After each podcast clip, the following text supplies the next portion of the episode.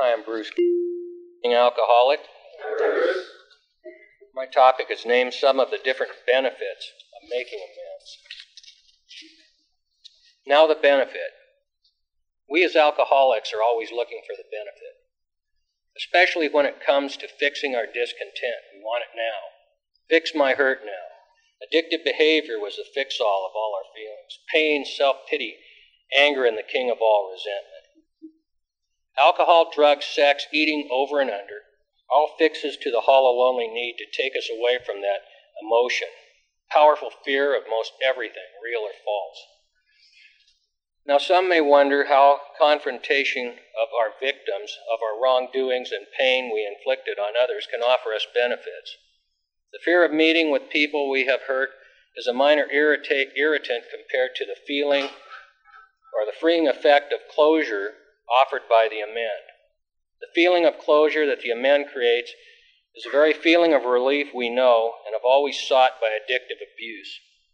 The compulsive need to alter or change how we feel can be alleviated by making the attempt to come clean and make it right with our victims. Making amends frees the person from the torment of his or her perceived wrongdoings, whether real or false. Again, closure is the key so the alcoholic can move on. Relief of guilt, the worthless cesspool of emotion, is eliminated by thorough amends. Also relieved is a fear of others' perception of us. Their feelings that become our fear of their anger and pain, which has never been our job to be responsible for, is quickly diminished. We are now living this theory that it is not our job to worry about what others think of us. Look at the amends as a vessel to clean the soul of the person making the amend, and thus becoming closer to our higher power. The reaction of the receiver of the amend is not the primary benefit, however, it is a side benefit. We are not alone in this world, and others do notice our behavior.